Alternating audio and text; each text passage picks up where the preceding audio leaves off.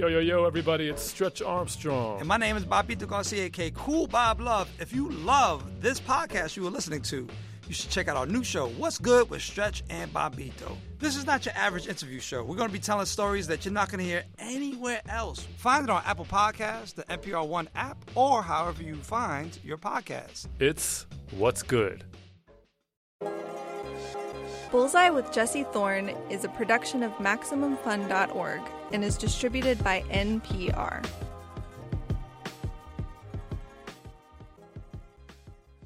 It's Bullseye. I'm Jesse Thorne. So it's obviously it's kind of a cliche. It's what every writer who's starting out gets told a thousand times in every class. Write what you know. Good writers sort of mix up the made up stuff with autobiography all the time. That's basically what Judd Apatow said to Kumail Nanjiani and Emily Gordon, and it's pretty much what they did. They wrote a movie about the early days of their relationship. Now they're married. They called it The Big Sick.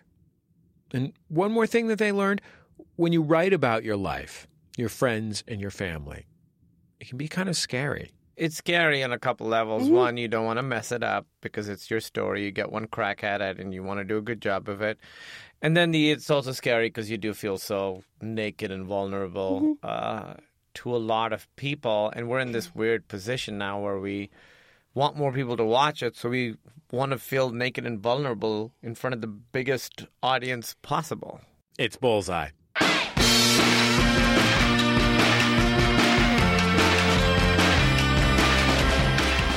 Coming up, I'll talk with Kumail and Emily about how they turn the real story of their relationship into a feature film. Sometimes Kumail says you just have to kind of get that stuff out there, even if it's a little gross. I just felt like for me it was like you know when there's a ketchup bottle and there's the film the gunk at the top, you gotta like slam it and get it out before you can do anything else. That's how I felt this story. That was. is not a good description of this movie, though. We are not the gunk at the top of the ketchup. Then I'll talk with Terrace Martin, one of the most unique voices in music today. He's a hip hop producer, a jazz saxophonist. He's worked with Kendrick Lamar, Charlie Wilson, Snoop Dogg, YG, plenty of others. He's got a foot in both jazz and hip hop, but if you ask him, he doesn't see a difference between the two. I was taught if I just play jazz sometime and smile, maybe I'll play in the Lincoln Center Jazz Band one day and get a job and wear a suit and tie every mother day of my life. Or maybe I'll do hip hop and get a big car and a big chain and all the bad and get my family out the ghetto. It's both me trying to get stability, so what's the difference? So that's why I don't blur lines in jazz and hip hop. Finally, I've got a recommendation for you. It's both best selling and bursting with love. That's all coming up on Bullseye. Let's go.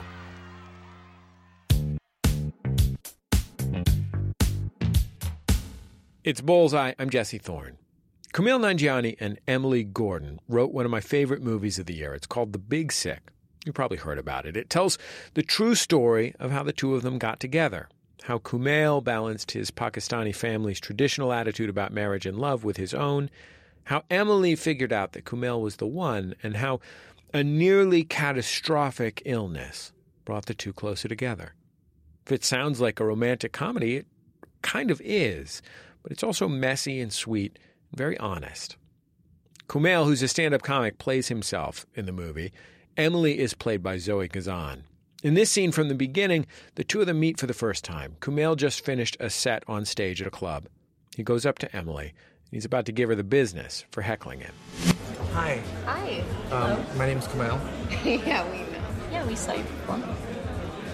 Now that the niceties are out of the way, um, I have to tell you that when you yelled at me, it really threw me off, and uh, you really shouldn't heckle comedians. It's so rude. I didn't heckle you. I just woohooed you. Just supportive. Okay, that's a common misconception. Uh-huh. But yelling anything at a comedian is considered heckling. Heckling doesn't have to be negative. So if I if I yelled out like, "You're amazing in bed," that'd be a heckle. Yeah, it would be an accurate heckle. Cool. Kumail, Emily, welcome to Bullseye. It's great to have you on the show. It's nice to see you. Thank you for having us. Nice to see you too, pals. Um, congratulations on this movie. It's a really spectacular thing. I think that one of the things that I was wondering as I was watching it was when someone says to you, you should you are talented, and I'm guessing they probably approached you, Kumail, because you're a you're a famous person of a sort. Someone came to you and said, "You're talented. You should write a movie," and you said, "Okay, I'll write it about this incredibly personal, important part of my life with the main character named Kumail Nanjiani." Yeah. Why did you do that? Why didn't you just write like uh, you're a passionate movie lover? Why didn't you write uh, uh, Gremlins Four? Oh, he tried. That was one of his pitches. Wait, are we skipping over Gremlins 3? Wait, I couldn't. Re- I couldn't remember how many Gremlins there I were. I would love to write Gremlins 3. I And like then, the um, idea. I like the idea that we're writing Gremlins Four, which is a sort of speculative fiction film based on what if there already was a Gremlins Three. yeah, there's a couple layers of abstraction. You have to when the Gremlins Four opens, the world is in ruins. So you're like, what the f- happened in Gremlins yeah, Three? and actually, Gremlins 4, there are no gremlins in it. We're the Gremlins. yeah, well, it turns out we're the gremlins, and it's just about a, a couple uh, getting divorced, and uh, from the perspective of their eight year old son. That Joe Dante's amazing. Yeah. it really turns things on their head. Um, I think it was because I knew before I think Emily wanted to, I knew that I wanted to turn this thing that had happened to us into something, into some kind of story. I sort of started like kicking around in my head the idea like, I think this is a pretty big, crazy thing that happened. It was very specific. Nobody else has this story. And I just felt like for me it was like you know when there's a ketchup bottle and there's the film gunk at the top you gotta like slam it and get it out before you can do anything else. That's how I felt this story was. That is not me. a good description of this movie, though. We are not the gunk at the top of the ketchup. We are not. The movie is the gunk at the no, top. the of movie isn't either. I mean, both of you had revealed your lives in your own ways. I mean, Kumail, you're a stand-up comic that is, you know, it's essentially an act of self-revelation in one form or another. And you had talked about your life to some extent. Um, Emily, you were a writer and had written about your life publicly on the mm-hmm. internet. Mm-hmm. But this is a different kind of thing. Like you are really taking a risk, even when you have full creative control, in representing your life in this way. It must Yeah. have been scary. I think it was a little scary at first. It was definitely more scary for me. And then as we more people kind of came on to our team, I then started to see the the kind of beauty in separating yourself from the story that you're telling and separating your own story from this story. Because this story is our story, but it's also Michael Showalter's story. It's also Judd Apatow's story, Barry Mendel's story, Zoe Kazan's. It's all everyone who was involved in making the movie. It kind of became their story, and that and that may sound corny, but that is actually what it is. So that helped me emotionally to kind of like, oh, this isn't just us. This has now become all of our story. We kind of become the face of it. Um, Right. Because it, it did originally happen to us, but it's everyone's story. It's scary on a couple levels. Mm-hmm. One, you don't want to mess it up because it's your story. You get one crack at it, and you want to do a good job of it. And then the it's also scary because you do feel so naked and vulnerable Mm-hmm. uh, to a lot of people. And we're in this weird position now where we want more people to watch it, so we want to feel naked and vulnerable in front of the biggest audience possible. Emily, you were a therapist Mm-hmm. before you were a screenwriter and producer. That's correct. Um, why did you quit? Uh, it's a very, very taxing career. Uh, and I specifically were pick. I was picking jobs and populations to work with that were very intense because that's what I like to do as a therapist. And I just found that it was very taxing. And after the events of this movie, uh, where I became very sick, I just kind of found that I I didn't have enough resources left to focus solely as much on my clients as I should have. Um, and so I started feeling like I needed to find something else to do because I just I was burning out. Honestly, I was working with incredibly mentally, uh, very severely mentally ill people at the time that I got sick. Uh, people with schizophrenia and all kind of a host of other things. And I remember after coming back um, from being sick, I had all these scars on myself, and I kind of was very pale, and I was much skinnier, and I just was kind of looked sickly. And one of my, I had a couple of clients who didn't thought that I'd been replaced. Um, and then I had another client who was a little more kind of. Um, What do you co- mean replace? They thought I'd been because they're very mentally ill, so they thought I'd been replaced with someone else, and they didn't trust me anymore. I get that. And then one who was pretty high functioning, and I was like, "Yeah, I was really sick," and I, you know, he was like, oh, did a vampire bite you? You look really weird. And I was like, oh, yeah, that's right. like, because the normal response when you're sick is for people is to be like, oh my gosh, I'm so sorry. I hope everything's okay. But these are people who are struggling mightily with themselves. And so they don't have, they don't have the resources to kind of take it easy on me. And I realized like, oh, I kind of need someone to take it easy on me right now. And I don't think I'm as effective as I used to be. So I slowly started kind of detaching myself from um, being a therapist. It's still in my heart. It's still kind of in my blood, but it was it became hard for me to see clients after a little bit. When did you two start working together? Was the podcast before the show? Um, I think it was. yeah, so the two things we've done before this together were the podcast Indoor Kids, the video game podcast that we were talking about that you've been on. And the Meltdown with Jonah and Kumail, which is the stand up show that I produced that uh, Jonah Ray and Kumail hosted. Why did you want to get involved in all that, Emily?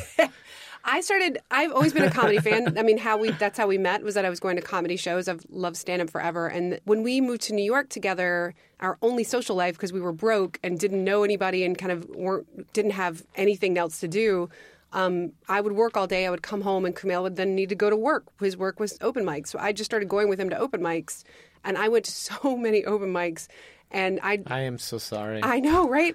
But and it was kind of tragic and awful because you'd go into these like it'd be a sunny, gorgeous New York day, and then you're like, let's head into this basement for the next five hours, um, and that's what we would do. That's such an exaggeration. It was like six hours usually. Um, but in that basement, I would I started watching comedians' jokes kind of evolve, and I kind of just fell in love with it. And I kind of um, I fell in love with the process of creating comedy and creating a good space for comedy. Uh, and I kind of started nerding out about it. So I, I um, as soon as I got a chance to, I started producing a show in New York, and then started working. After I quit um, doing therapy, I started working in a comedy club as like a very low level grunt worker. Well, you had a good sense, like when you would go to comedy shows, Emily would be like, mm, "This shouldn't be like this. This should be like this. The sound should be like this." It was you always had every comedy show we went to, you knew why it wasn't a good comedy show. It's a bit like group therapy, comedy, sh- any of that stuff. Anything where you have people together in a public space that need to like come together as one. They're just it needs to feel safe, but that within that safety, anything could happen. That's true for both therapy and um, and comedy. And so I. I'd done a lot of group therapy, and I kind of not that it's like not that comedy is like oh group therapy, but it is a similar thing that everyone's kind of coming together as one and needs to experience something as one. It's Bullseye. I'm Jesse Thorne. I'm talking with Kumail Nanjiani and Emily Gordon. The two co-wrote the movie The Big Sick. It's in theaters now. Kumail wrote the first couple of drafts of this movie. Yes, he wrote the first draft. Yeah. Yeah. When you read it, what did you think was missing from it? Oh my god! Oh, How come nobody? Why are you going to make us do this? Oh my god! I've Um, never asked you this. no, you haven't.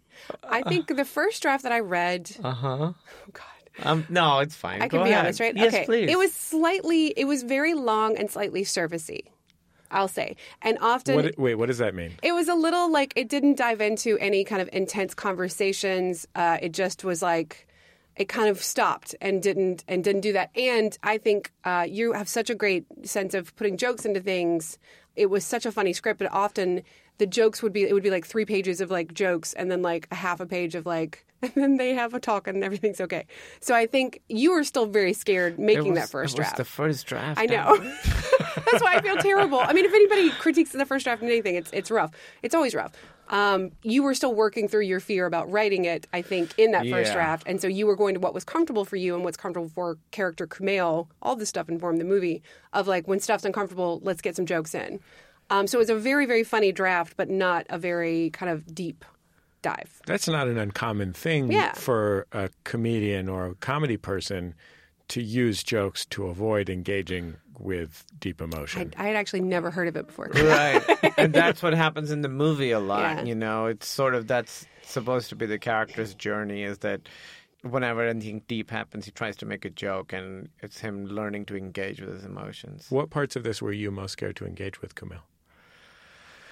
Um for me the stuff with my parents was difficult and then the stuff with emily's illness was difficult. Those were the ones that specifically later in the movie when emily's illness um It feels bleak. when she doesn't get better so. And in, in the movie, uh, em- the character of Emily, uh, as in real life, falls into a medically induced coma because of an unusual mystery illness. And there are a few moments when we're certain that we're on the way uh, out of the coma and Not it so much. persists. Yeah. Yeah, and we- Nevertheless, yeah.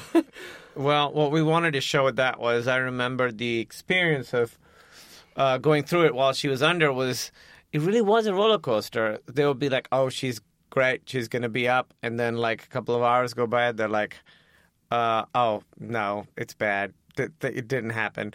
So it's just like. It was just always up and down and up and down, and there would be hope and then be taken away. It was like, it truly was a roller coaster. It was like peaks and valleys every single day. So that's a little bit what we wanted to show in the movie is the sense of like it's almost resolved. No, it's the worst it's ever been. Actually, it's the best it's ever been. No, no, no, it's even worse than even worse than the last time when we said it was worse. It was it's the worst now. So it's uh her her condition was really um it was weird to hear of the condition fluctuating, but when you look at her, there seems to be no change, you know. And that was difficult for you to deal with as a writer because of the memories that you had of the real situation. Yes. So it was tough. So what happened was, so we we went through this whole thing, and then we didn't. We talked about it some, but we didn't really talk about it that much. Um, Emily, in, in real life a- after it happened. in real life, in yes. real life, it was like, wow, that was crazy, right? But but I hadn't really gone through and sifted through that experience, um, sort of piece by piece. I just had sort of put it in my head as like that was crazy, and that was it. And whenever I would think about it, it was like kind of uh, paralyzing. It was scary. So the tough thing about writing this movie, one of the tough things was having to like sort of literally try and remember every single thing every single day and what it felt like and actually if you just what it felt like wasn't hard to conjure up if you just thought of it if i just thought of it i would feel feel like i was back there There's a beautiful moment in the movie where you, in the movie The Big Sick, your movie, uh, where you, Kumail, as the character based on you, go to the gift store and buy an enormous giraffe. Yeah. Yeah, I love that scene because it really was like the the feeling was you can't fix her. So you try and do other stuff like I remember her parents got like new curtains for her house and put up new curtains. Um, and that's the kind of stuff that you that like her mom did laundry for her. It's like because you can't really fix the problem, so you just sort of do the best you can, and it's it's beautiful, but it's also very desperate. Like the giraffe thing, I really like because it really to me felt that that's kind of how it felt like going through it, where you're like, I can't. The problem is, you can't fix. You can't fix the main thing. There's nothing you can do. You're not a doctor. You can't do it. So what do you do? You just go and buy a giant stuffed giraffe. That's all you can do. I will also say I did not actually receive a giant stuffed giraffe at any point in time. But you got a lot of flowers and I did. stuff. You still, you're still holding on to that Still resentment. a little upset about the giraffe thing. I want to play a scene from The Big Sick, and my guests are Kumail Nanjiani and Emily Gordon, who co-wrote it, um, based on their own life experience uh, as a as a now married couple, then courting, a- as Emily went through a horrible health crisis. And uh, uh, Emily, the character based on you, is is in a coma in this scene. Um, it is like days after the two of you in the film have broken up.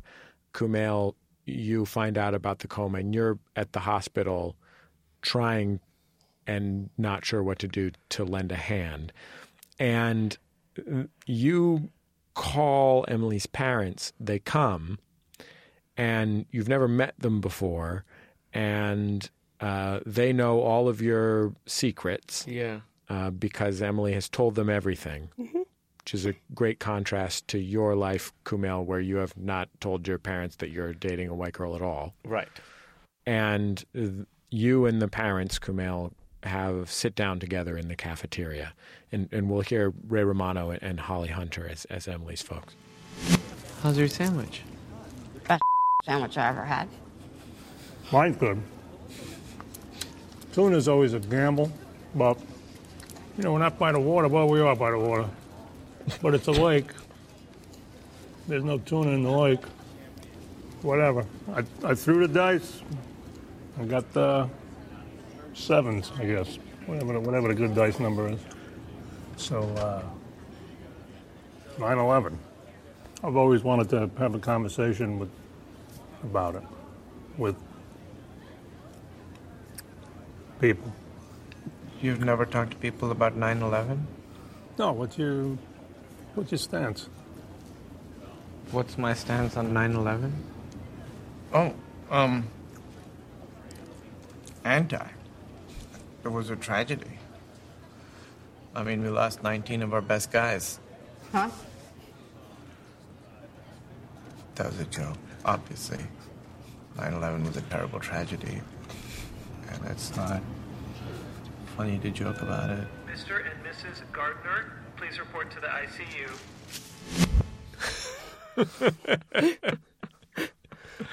I like that joke. Yes, you do. That is a real comedian's joke. There's no doubt about that. you could hardly find a more vivid example of things that comedians say to each other and should not say to their Should girlfriend's not parents. say I to anyone. And that's exactly what it is. It's like an awkward situation. Kumail in the movie doesn't know what to do. So he just goes for the most awful joke possible. Yeah. Oh my God. I sometimes think that uh, you wanted to write this entire movie so you'd have an excuse to put that joke in somewhere because you can't do it on stage, that's for sure. Yeah, no, I can't do that joke on stage. Um, but um, Yep.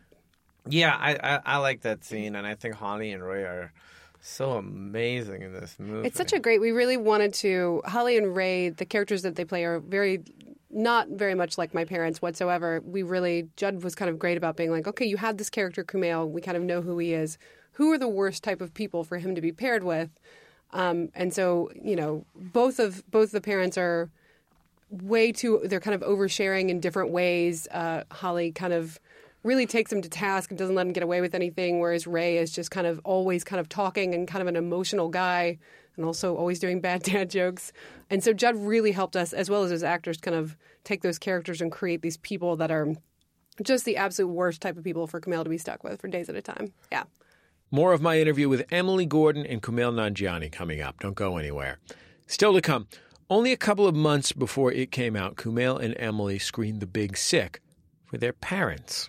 How did it go? It was a little weird, since, you know, their parents are in the movie as fictional characters. It's Bullseye from MaximumFun.org and NPR.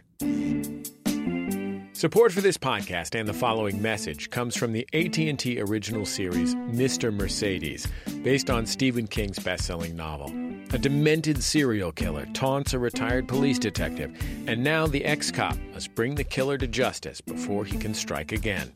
Mr. Mercedes premieres August 9th at 8 p.m. Eastern and Pacific on Audience. Watch on DirecTV Channel 239 or stream on DirecTV Now. Go to att.net slash Mr. Mercedes for more information. I'm Linda Holmes. And I'm Stephen Thompson.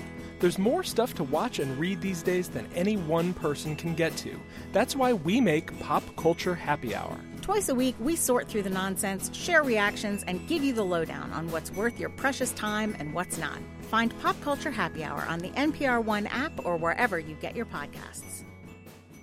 It's Bullseye. I'm Jesse Thorne. I'm talking with Emily Gordon and Kumail Nanjiani. The two of them co-wrote the new movie The Big Sick. Kumail also stars in it. It's in theaters now.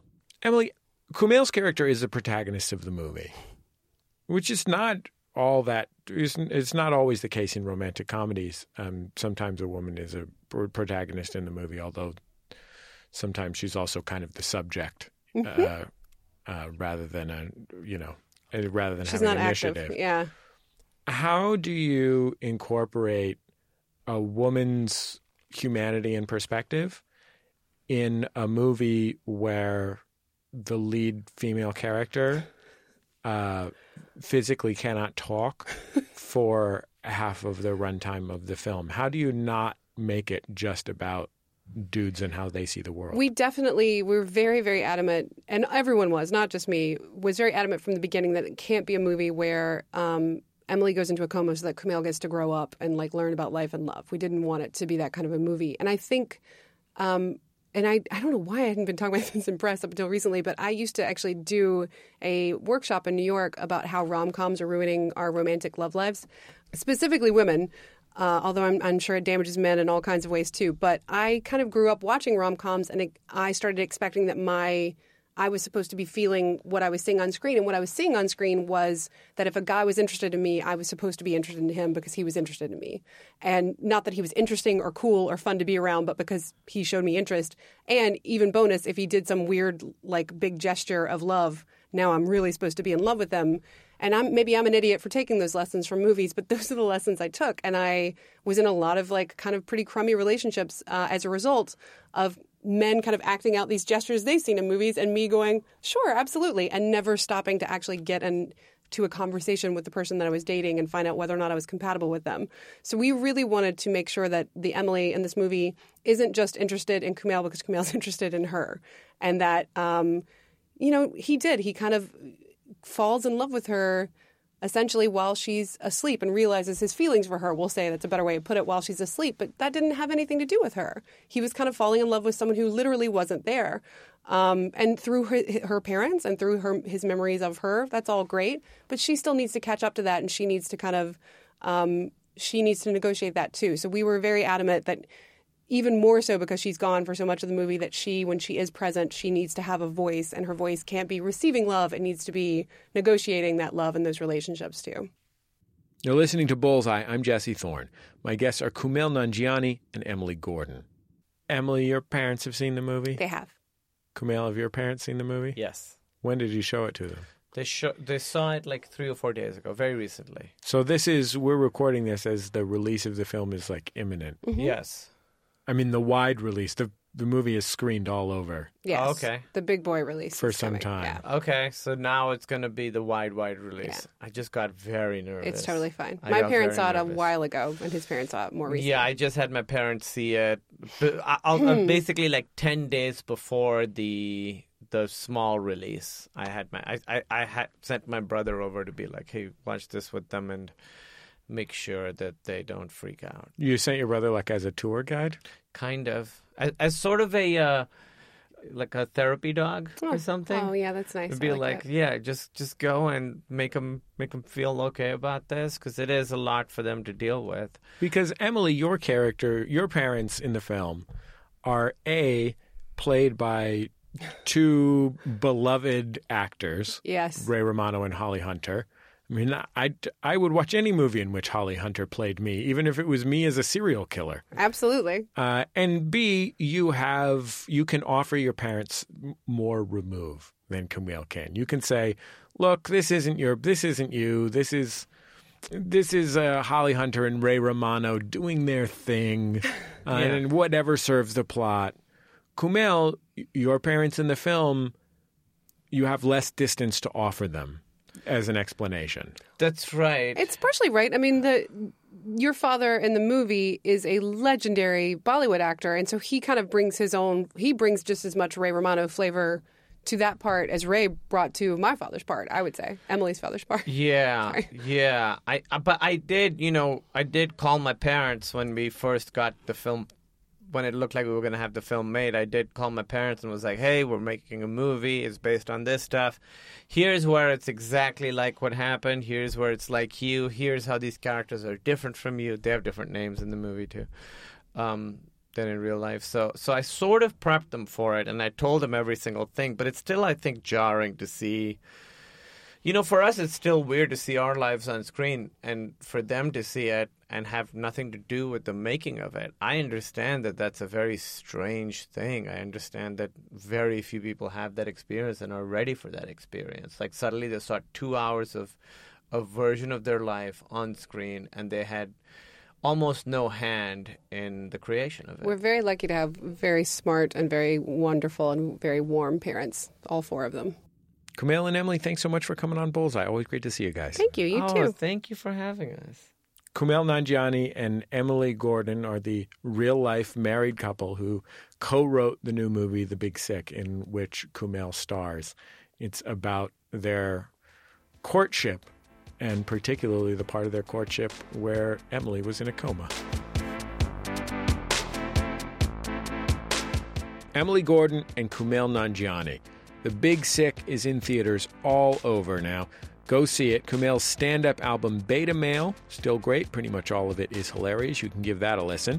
And Emily, who used to be a therapist, wrote a really great self help book called Super You. Check that out.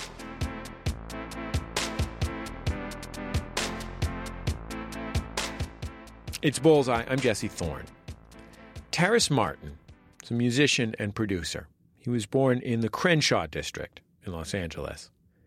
He started in music as a saxophonist. He played in jazz bands. He went to arts high school. He even went to band camp. He wasn't much older than 18 when he figured out that that life wasn't for him. At the same time, kids growing up around him were freestyling, playing in backyard shows and clubs. What kid wouldn't be excited about that? With those two divergent musical backgrounds, Terrace kicked off a career that would make him one of the leading polymaths in pop music. As a producer, he's worked with Snoop Dogg, Charlie Wilson, YG, Kendrick Lamar. As a solo artist, he's released about half a dozen records. Terrace channels classic artists like Sly, Marvin Gaye, Stevie Wonder, Herbie Hancock, all the while landing some pretty hot features, heavy hitters Kamasi Washington, Thundercat, Wiz Khalifa, Kendrick. He's making a record with Herbie Hancock right now, but his new album out in stores is with a band called the Pollyseeds. Their debut record is called Sounds of Crenshaw Volume 1, just dropped last week. Here's a little bit of it an instrumental called Funny How Time Flies.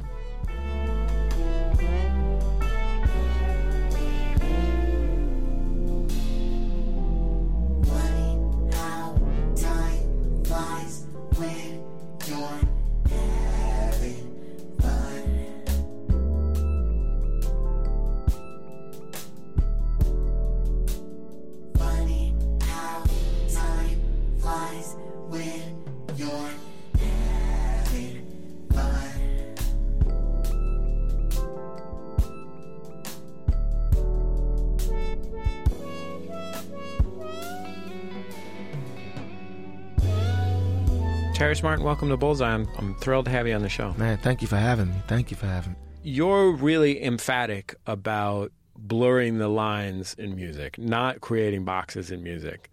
Um, do you think of yourself as a hip hop producer or as a jazz musician? I think of myself as a, a few different things, but the but uh, how I like to explain that is, um, I don't think of myself as any uh, as any one particular musician. Uh, my foundation is hip hop music. After hip hop, I discovered jazz. So those are my foundation things, and uh, those are always my point of directions for most of my influence and most of the records I do. Um, I always could find a certain energy in my point of direction, which is hip hop or jazz. That's why I'm in my CD player right now. It's anywhere from Sonny Stitt to Dexter Gordon to Too Short to Irk the Jerk to NWA to Joni Mitchell. Uh, it is hard to define the kind of guy I am because of my foundation are made up of things that are gumbles of other things. You know, so you know, uh, I think right now I am a musician, and um, uh, I'm a producer of many things, uh, records and children. I, I appreciate, by the way, you throwing the yay in there a little bit. I know I, mean, I know hey, you're look. pandering to me, but Look, I appreciate nah, it nah, hey, nonetheless. look, you know, hey, I wrote a song called Oakland on my last record. People would tell you I would live in West Oakland if I could right now. I can't because every day I'm I'm so involved with pushing this LA thing to the next level. Let's talk about the gap between hip hop and jazz music. Mhm. You know, there's a legacy of people connecting hip hop and jazz, but it's mostly been by like inviting one jazz musician to play a solo on a hip hop record, Mhm. um, or it's been super corny. Um, what do you see as being the things they share, and what do you see as the things that are different? I think uh, number one, both jazz and if we're just classifying these, put them in these things, both jazz and hip hop both come from uh, black people, and they both come some of the foundation of struggle and happiness and and uh, you know just just living. Um, we all go through a lot of the same. And all these songs are usually written from somebody's perspective or somebody's what what they went through. You know, you listen to Miles Davis in the midst, like like live at the Plug Nickel, and he's playing milestones and so intense, and it's Tony Williams hitting all those slick polyrhythms on the drums, Ron Carter, all that harmony, Herbie Hancock playing intense, intense. You got to understand what was going on outside while they were playing that music. Black folks was getting swarmed with water hoses, beat, huh, killed everything. This is 60s. That music was a reflection what the hell was going on outside. Hip hop, you listen to the police buying WA. That music is nothing more but another reflection from what's going outside. The difference is there's no instruments in these young black men's hands. It's microphones and turntables. When I think of corny jazz, and this is no disrespect for anybody out anybody out there getting their money in the school system, the universities that's teaching jazz. But when jazz got institutionalized, that's what made this corny when you start having to go to a classroom, and that's beautiful to learn the harmony and everything, but when you have when you have kids that's coming from all these different places, which it is it's for everybody, but now you have a kid that he may not have went to the struggle because Hank Mobley did, but now he could transcribe a Hank Mobley solo, and now he could be accepted for playing a Hank Mobley solo on a gig. You dig what I'm saying? That's corny to me. Sounding like somebody else is corny. So when jazz got institutionalized and motherfuckers started waking up at eight o'clock in the morning studying this shit and breaking down this shit, and they ain't sacrificed this shit. They ain't went through nothing, which is cool. The music is for everybody, but the art of doing it comes from something else. Period. And I'm a kid that's grew up in a jazz household and everything, so I know. You know, you um, when you when you grow up playing jazz, you live in hotels sometimes. Your family has no money sometimes because you're, you're playing jazz when you grow up with a hip hop dream, you live up growing up because sometimes your family has no money, but you have a dream in hip hop. What's the difference? Is it drums and jazz? Is it a struggle in jazz? Is drums and hip hop? Struggle in hip hop? It's struggle in both of these things. So how dare somebody separate these things, especially from a person that lived both angles of the and realize it's no difference. And I wish it was, because maybe I was taught if I just play jazz sometime and smile, maybe I'll play in the Lincoln Center Jazz Band one day and get a job and wear a suit and tie every mother day of my life. Or maybe I'll do hip hop and get a big car and a big chain and all the bad and get my family out the ghetto. It's both me trying to get stability. So what's the difference? So that's why I don't blur lines in jazz and hip hop. It's Bullseye. I'm Jesse Thorne. I'm in the studio with Terrace Martin. He's a musician and producer who's worked with folks ranging from Herbie Hancock to DJ Quik. I want to play one of the first hip hop production credits that you've got. Uh, it's from the 213 album. That's Snoop Dogg, Nate Dogg, and Warren G. A joystick. Yeah, it's called Joystick. She said she wants to ride my joystick. She act like she wanna ride my joystick. I got it locked when it comes to females. Y'all still buying, buying at retail. It's a gift that keeps giving to all. Like that little country the day ago. We was Sort of sweet tempered verse there. Was that the fir- was that the first time you got your you got your name on a record? Yeah, as a producer, yes. As a producer without behind somebody else and being the secret guy, yes. And you were working with Battle Cat at the time? Yeah, a lot, a lot studying with him and li- living at his house. He was teaching me a lot, man. He He's a sort of for folks who don't know, like a really legendary LA G funk producer. Yes. Yes. Probably underappreciated outside yes. of California. Yes. But he's um he's like uh, his sound is in everything I do today. You know, he's you know, he's like a Duke Ellington in my world, you know.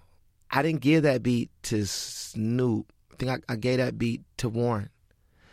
And Warren was working with Nate a whole lot, and I had just got with Nate too, so I was working with Nate a whole lot. And, uh, you know, catching the bus out to his house in Woodland Hills, and they would go. We would from Woodland Hills go to um, Irvine, where Warren G Studio was, and that's a long drive. Irvine, and th- they did that. They they did joystick, and I remember Warren calling and saying, "Yo, we, we we got one. You know, we're gonna use joystick for the two one three record." And I was like, "What?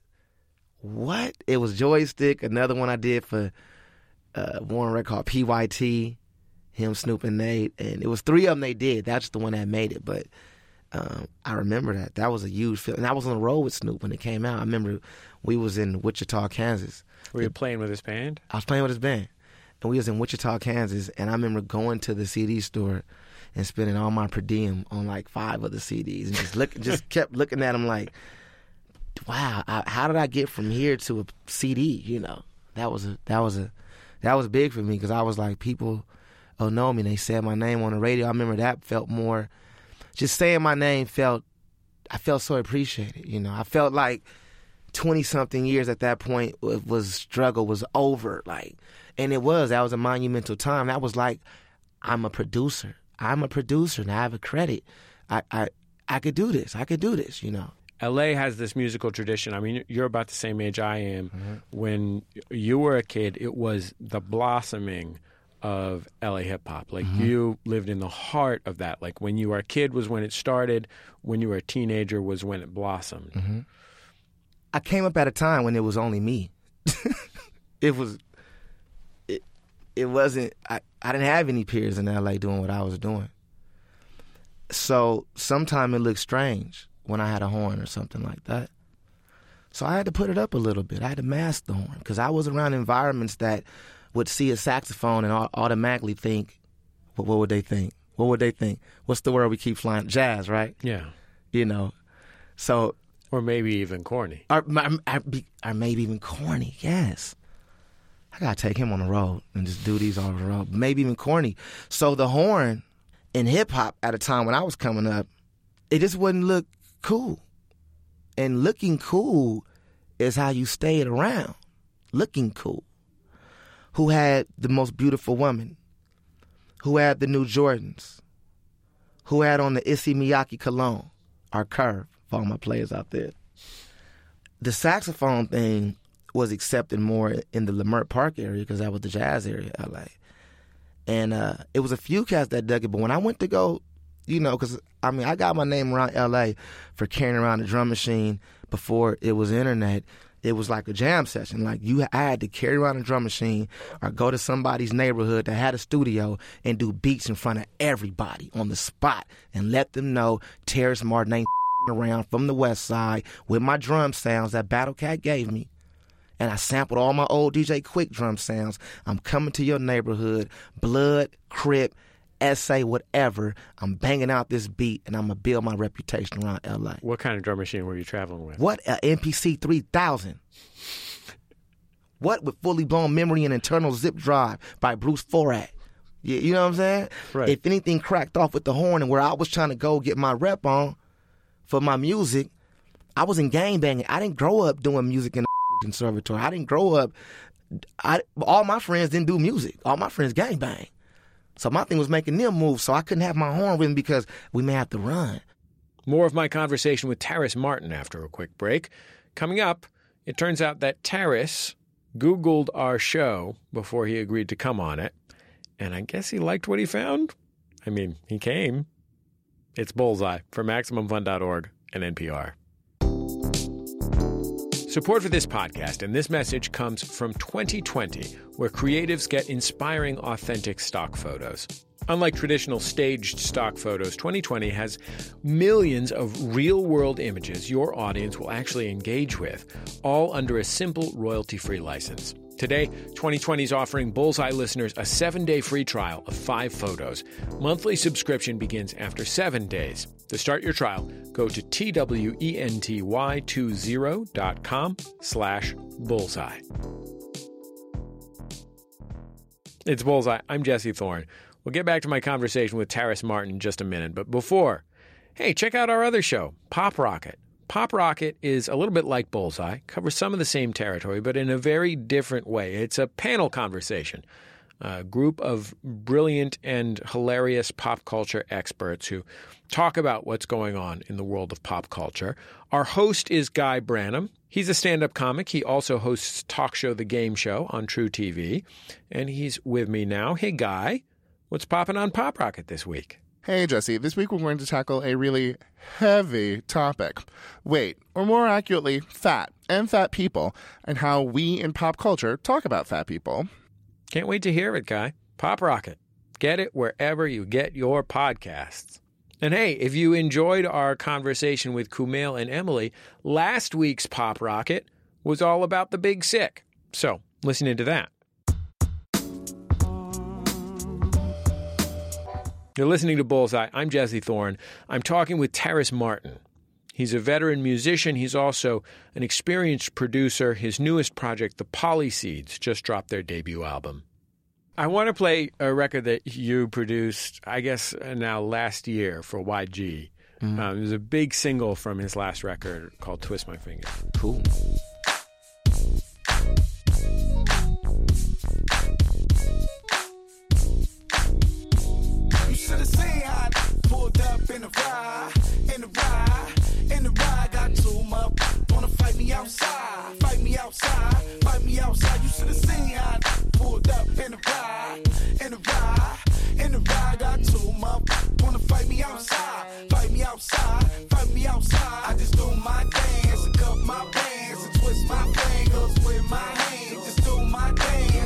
My pants and twist my fingers with my hands. I just do my dance and cup my pants and twist my fingers with my hands. Just do my dance and cup my pants and twist my fingers with my hands.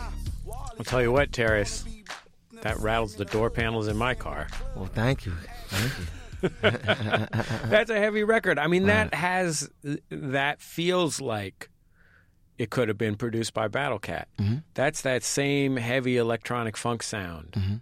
Well, I mean, I think that in the last couple of years, you've spent a lot of your time working with two of LA's greatest rappers. Mhm. You're you've worked a bunch with Kendrick Lamar.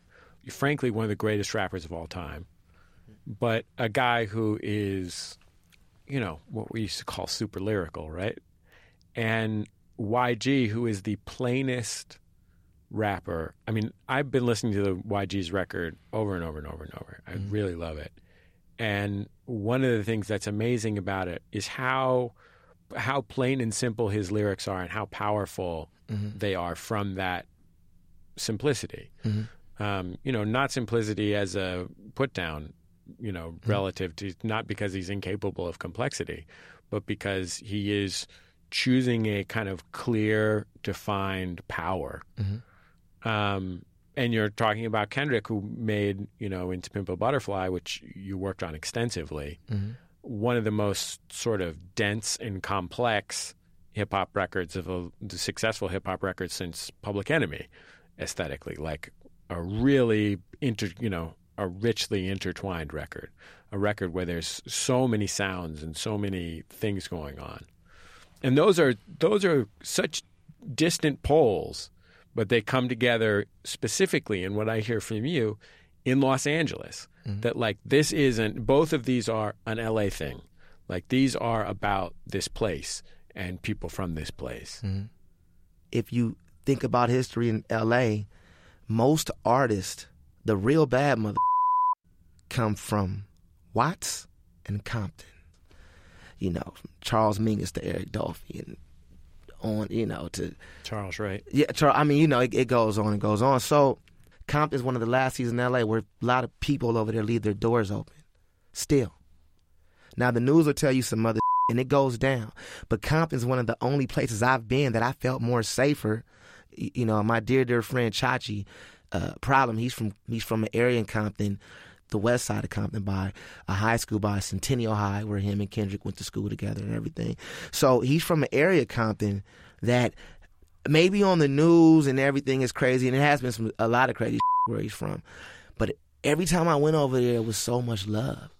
Even with the most aggressive guys living across the street that you may have heard about doing the craziest dirt, everybody doors was open. They was walking back and forth in each other's homes, feeding each other and talking to each other. No matter where you was from, if you came to Problem House on that block, you were warmed and welcome. We come from a different side. We come from the Crenshaw district. Me, my friend Big D, we all spend time at Problem House. So it's a warm thing in Compton. Fast forward that, me knowing the history, me always having a place in my heart for the city of Compton. When I had a time to work, when when when the opportunity presented itself for me to even start working with Kendrick at such a young age, before anything, it was my duty to work for a Compton artist. I have to. You know, so working with Kendrick from that angle, I understand Kendrick's angle. Why? Because I love jazz. Another thing, I know the history of Compton. Some of the most intelligent children come out of Compton, California. All my friends graduated. Even the ruthless ones graduated, you know. Smart people, two parent households, everything. Just dealt with a different circumstance and in a different hand in life at a different time and had to make different choices. But intelligent, integrity, family values is Compton, California. You're listening to Bullseye. I'm Jesse Thorne. I'm talking with Terrace Martin. He's a musician and producer. He's got credits on a bunch of hip hop and jazz records, including Kendrick Lamar's To Pimp a Butterfly. I want to play a song from To Pimp a Butterfly that I, I love. Uh, another one that definitely rattles the station wagon. Um, and it's one that you worked on called King Kunta. Oh, word. I got a bone to pick. I don't want you monkey mouth cause sitting in my throne again. Hey, hey, headed, headed I'm mad, but I ain't stressing. True friends. One question. Where, where you and I was walking. Now I run a game, got the whole world talking. King Kunta. Everybody wanna cut the legs off him. Kunta. Black man taking no losses. Oh yeah. Where, where you and I was walking. Now I run the game, got the whole world talking. King Kunta. Everybody wanna cut the legs off him. When you got the yams. Thundercat is playing bass on that, how Battlecat and DJ Quik would play bass on the keyboard. That's LA. The musician is copying the producer. You have a new group called the Pollyseeds. Yeah. They are, you know, the core elements of this group are some of the best jazz musicians you know. Yes.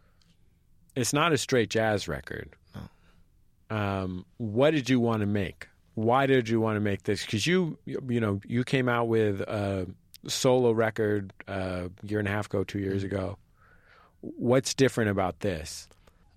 The difference with this record is a, it's not a Terrace Martin solo record. It's a collective record of a group of artists together that had an individual look and an individual. When I mean look, I should say individual outlook. They all look at life different, and an individual sound that I can recognize without saying you sound like this person or that person, and put a group together, bad mother, put them in the studio and cut a mic on, and have some good alkaline water some great medical cannabis because my back hurts, um, and good vibes and good people. And, and I wanted to assemble some that not only represented great music, but also represent the world, which is just really, people say it, I can't say it enough, but peace is a big thing.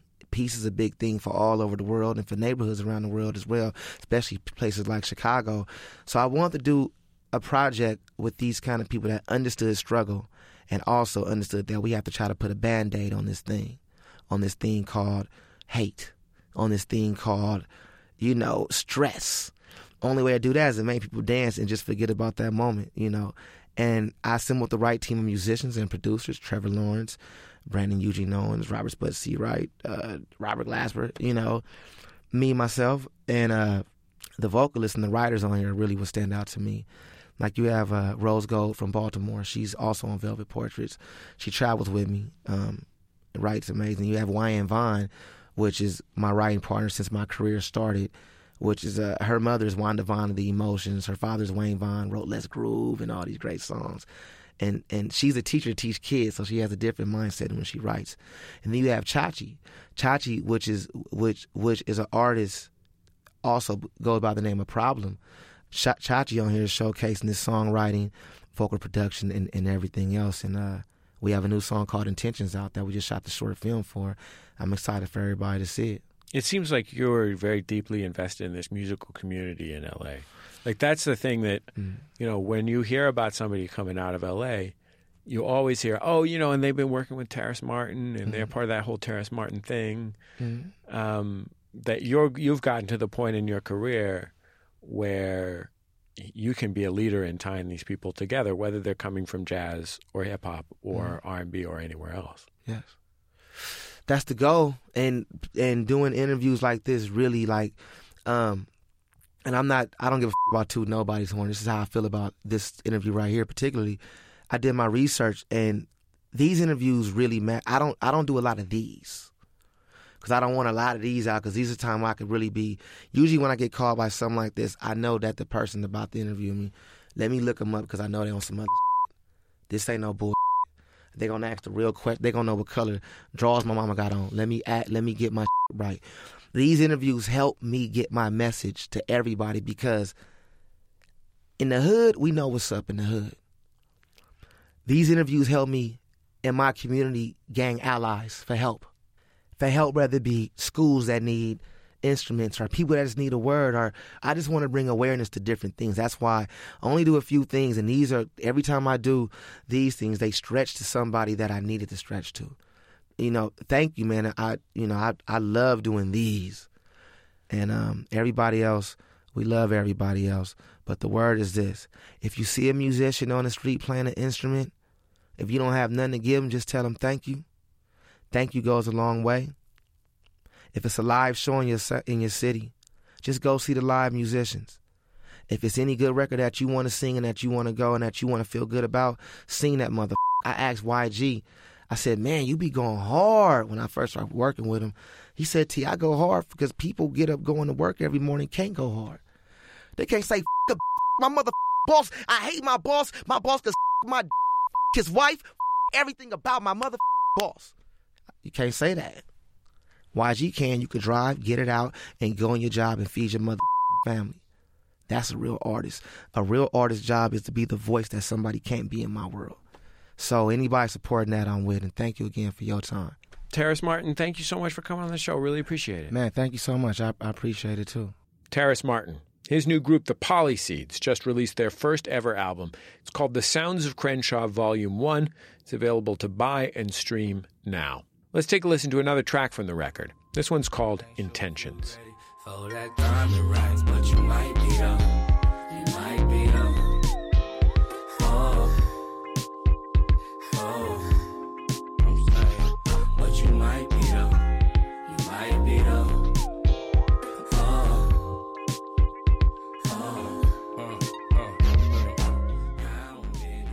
Every week on Bullseye, we like to wrap things up with a pop culture recommendation from me.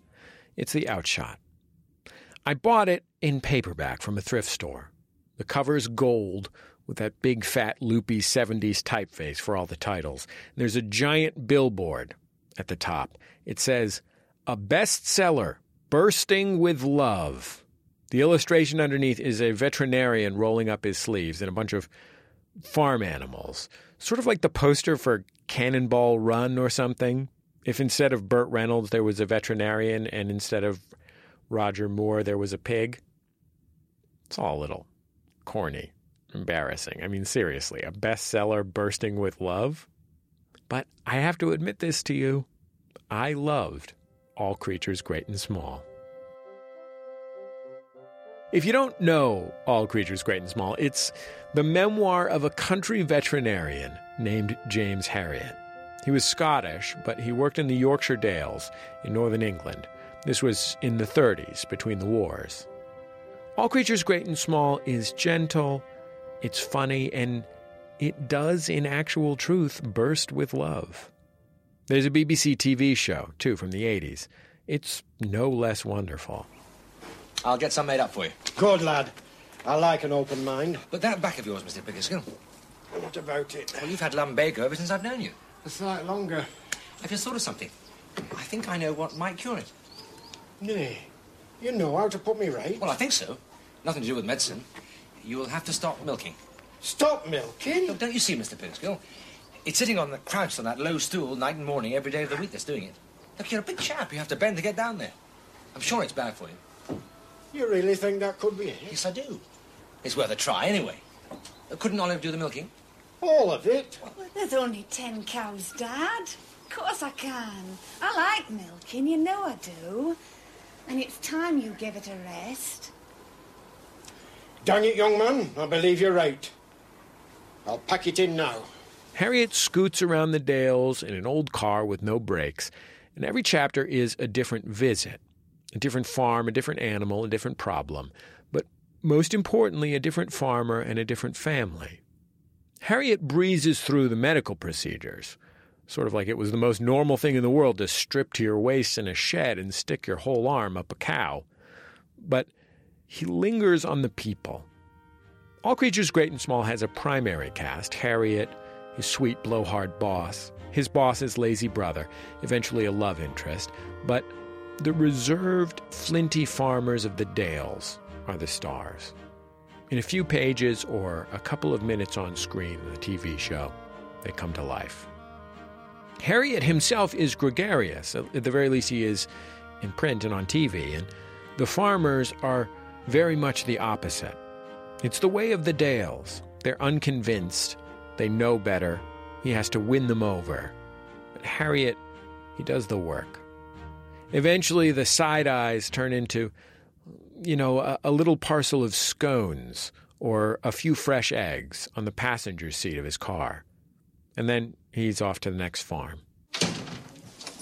Hello. I came as quickly as I could. I'm sorry for your trouble, Mr. Elliot. Oh, it's not too late. I'm afraid so. It were very sudden. I don't think he suffered. Poor old Prince. Well, how's Miss Stubbs? I'm sure she'd like to see you. Well, yes, of course. You go on through. Thank you.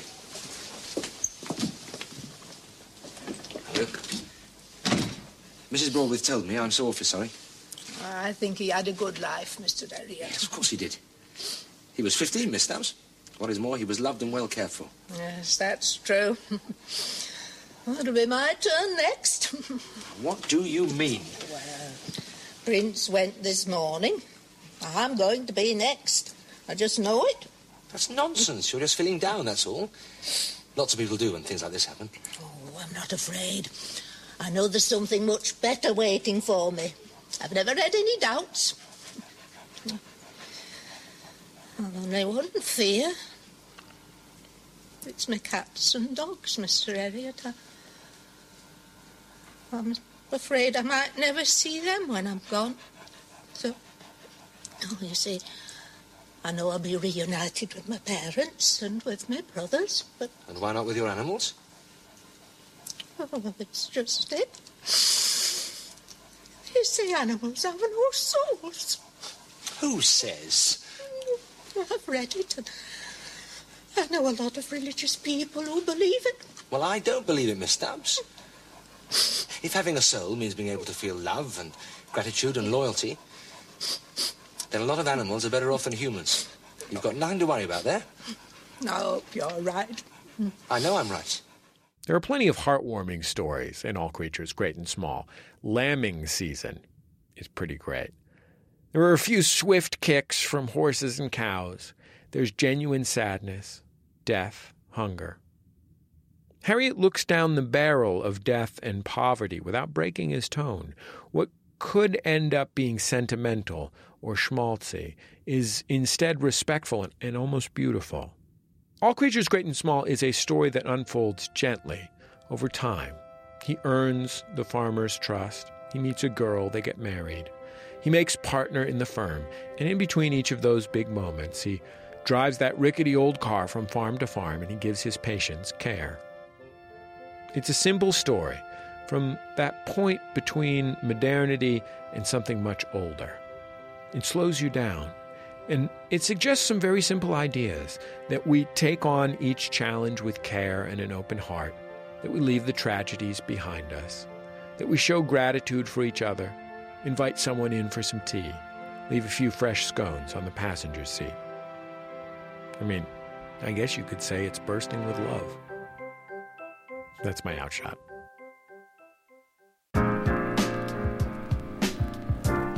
That's all for this week's Bullseye. Our show is recorded at MaximumFun.org World Headquarters, overlooking MacArthur Park in beautiful Los Angeles, California. We had two swimmers in the lake this week It is a gross lake that you should not swim in. One of them jumped in fully clothed, then climbed out and rolled away in a wheelchair. So we do not know what was going on there. But it was amazing. The show is produced by Speaking Into Microphones. Our producer is Kevin Ferguson. He had help from Christian Duenas. Our production fellows at MaximumFun.org are Kara Hart and Nick Liao. We're hiring a new production fellow here at Maximum Fun. So if you're in Los Angeles and you're looking for a gig where you can learn about making media, go to MaximumFun.org slash fellowship. Our senior producer is Laura Swisher. Our interstitial music given to us by DJW, Dan Wally. Our theme was recorded by the Go team. They and their label Memphis Industries provided that to us. Thank you to them. If you'd like to hear any of our past shows, all of them are free at our website, MaximumFun.org, and on our YouTube page. And while you're tooling around the internet, check out the Bullseye page on Facebook. We're sharing interviews, we're giving you sneak previews of upcoming Bullseye guests. We're sharing stuff we saw on the internet. Just this past week, uh, Nick was nice enough to share there an oral history of that one episode of The Simpsons with the musical version of Planet of the Apes. The one where they say, I hate every ape I see from chimpan A to chimpanzee. Um, I guess that's about it. Just remember, all great radio hosts have a signature sign off. Bullseye with Jesse Thorne is a production of MaximumFun.org and is distributed by NPR.